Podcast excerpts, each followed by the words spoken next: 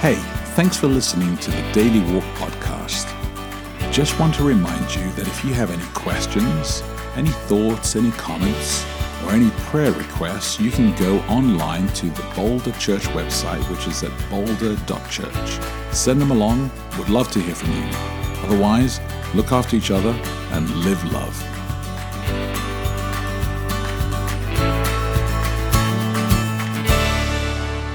Good morning. It is Wednesday, August 7. Welcome to Daily Walk. I'm Becky De Oliveira. And I'm Japhet de Oliveira, and it is indeed the middle of the week, which is always phenomenal. and uh, it's a pivotal moment, and we get to read from the end. We get to read from uh, the NTE as well, New Testament for everyone, which is phenomenal. So let me pray for us uh, today. Heavenly Father, uh, I want to thank you for today. I want to thank you for all that you've called us through so far. I ask you for your continued blessing as we unpack this passage uh, in with fresh eyes and with fresh application in our lives. We ask this in Jesus' name. Amen. Amen. I'm reading Colossians 1:24 through to chapter 2 verse 3 from the New Testament for everyone, the NTE. Subheading The King Living Within You. Right now I'm having a celebration, a celebration of my sufferings which are for your benefit. I'm steadily completing com- completing in my own flesh what is presently lacking in the king's afflictions on behalf of his body, which is the church. I became the church's servant according to the terms laid down by God when He gave me my commission on your behalf, the commission to fulfill God's word. This word declares the mystery that was kept secret from past ages and generations, but now has been revealed to God's holy people. God's intention was to make known to them just what rich glory this mystery contains out there among the nations. And this is the key the King living within you as the hope of glory. He is the one we are proclaiming. We are instructing everybody and teaching everybody in every kind of wisdom so that we can present everybody grown up, complete in the King. That's what I am working for, struggling with all his energy, which is powerfully at work within me. Subheading God's Hidden Treasure, King Jesus.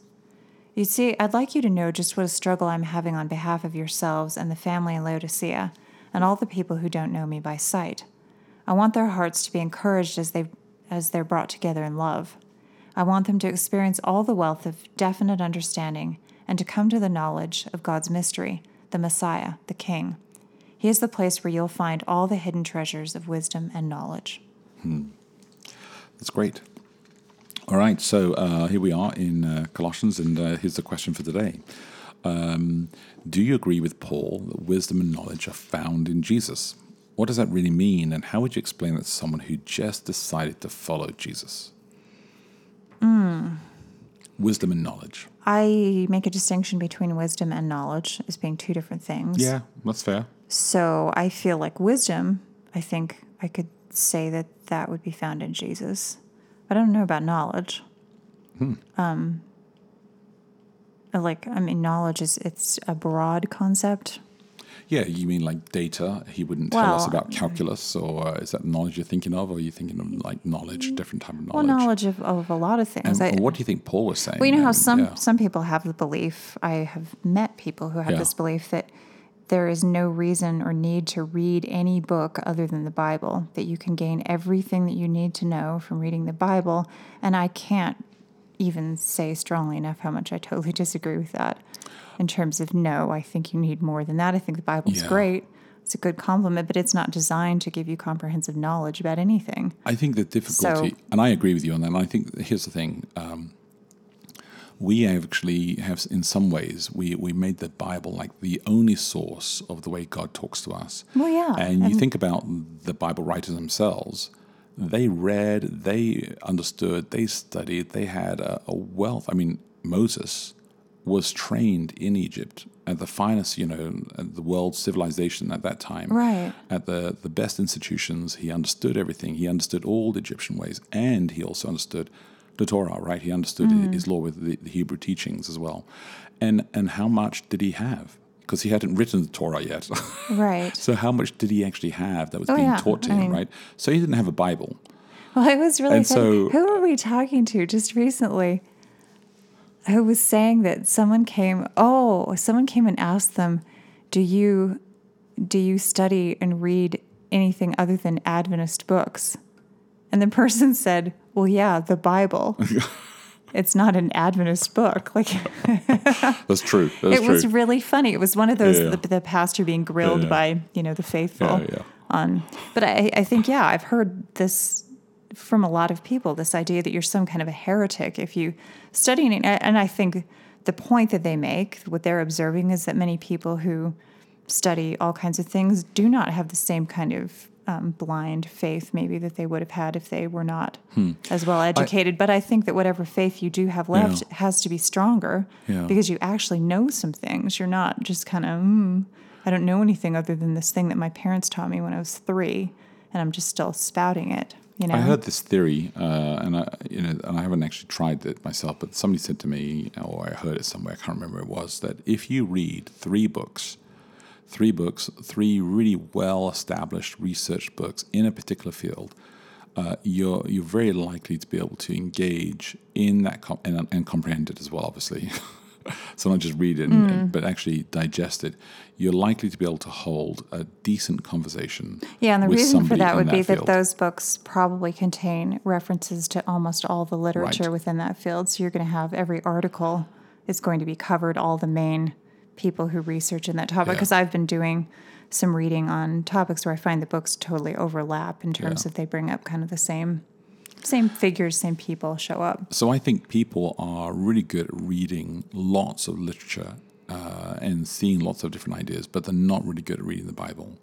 And and I think the Bible is often read just as um, as a scripture reading or as a as a devotional thought, where I'm just going to read one verse today, a morning watch, whatever we want to call it, and we we read this and we kind of scatter it rather than allowing the text. Well, yeah, and you even us. kind of do that thing where you read it and go, huh, I wonder how that applies to my life. And, And then, then think of some kind of random. Thing and maybe it applies and maybe it doesn't. And So I think the Bible deserves like maybe that's not really even what it time. meant, Yeah. the thing that you take Yeah, out. it's true. Although I think whatever meaning making, I believe, is kind of a two Mm-hmm. way street that, you know, you, just because somebody intended something and you got something else out of it doesn't yeah. mean the thing that you got out of it is That's why irrelevant I or rely whatever. on the Holy Spirit to, to help think, us to yeah. to be able to digest that. But I think that I think that there should be more intentionality when it's looking for the understanding of the will of God. And so while others didn't have it hundreds of years ago, thousands of years ago, they didn't have the Bible. We actually do have it. So it's a blessing for us. And also, I mean, hundreds, thousands of years ago, most people couldn't read. so many, Uh, yeah. many people were illiterate, and not that long ago. Yeah, I don't know. That's that in every society? Yeah, I think that the Really? level of literacy that we Hmm. have now is pretty unusual for human history. Well, I mean, people had to work all day just to Are survive going to school. with the Even ability to read?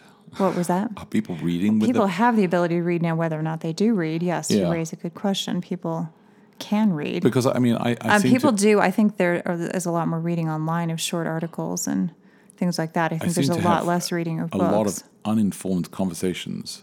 oh, do you? Yeah. And I, I just, I, I mean, people are like experts in, in particular fields, and I'm like, mm, no, I think they're experts on a soundbite, and they're experts on, on quoting one sentence, but but they're not the expert on the field, and so there's uh, there's kind of like a maybe an overload of data that nobody knows. Well, I think like people it to constantly it. listening to like to podcasts and things can Oh, maybe give you a us, yeah. Well, could give you. We don't have a lot of information on this podcast, but there are some that give very detailed, Yeah. let's say scientific explanations or things like that. Yeah. Where you know you could spout off quite a bit of data. I have so many friends who, things that you who send me to. podcasts all the time, and they'll say, "Hey, you got to listen to this 45 minutes of this hour-long podcast." And, I, and you know, if I have the time, I, I try to be able to to capture it because they're friends. Yeah. But but I don't have a regular podcast that I have Well, I'm not. to. A, I realized I'm not an hour-long each auditory. day. I'm not an auditory learner. Yeah. So I would always rather read I enjoy something. good I like to look Yeah. at the page and read words on a page. I, there are some podcasts, if they're conversational, that I would be more likely to Yeah, listen to me too.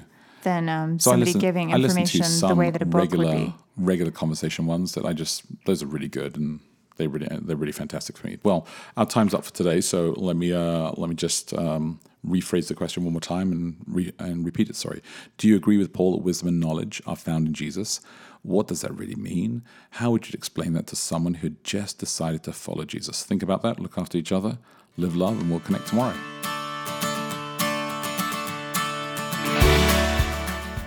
Thanks for your support for the Daily Walk podcast. Wherever you are in the world, we just want to let you know that we're praying for you and we're glad that you're praying for us too.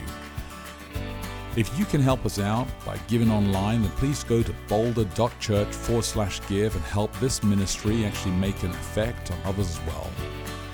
Keep us in your prayers, look after each other, and live love.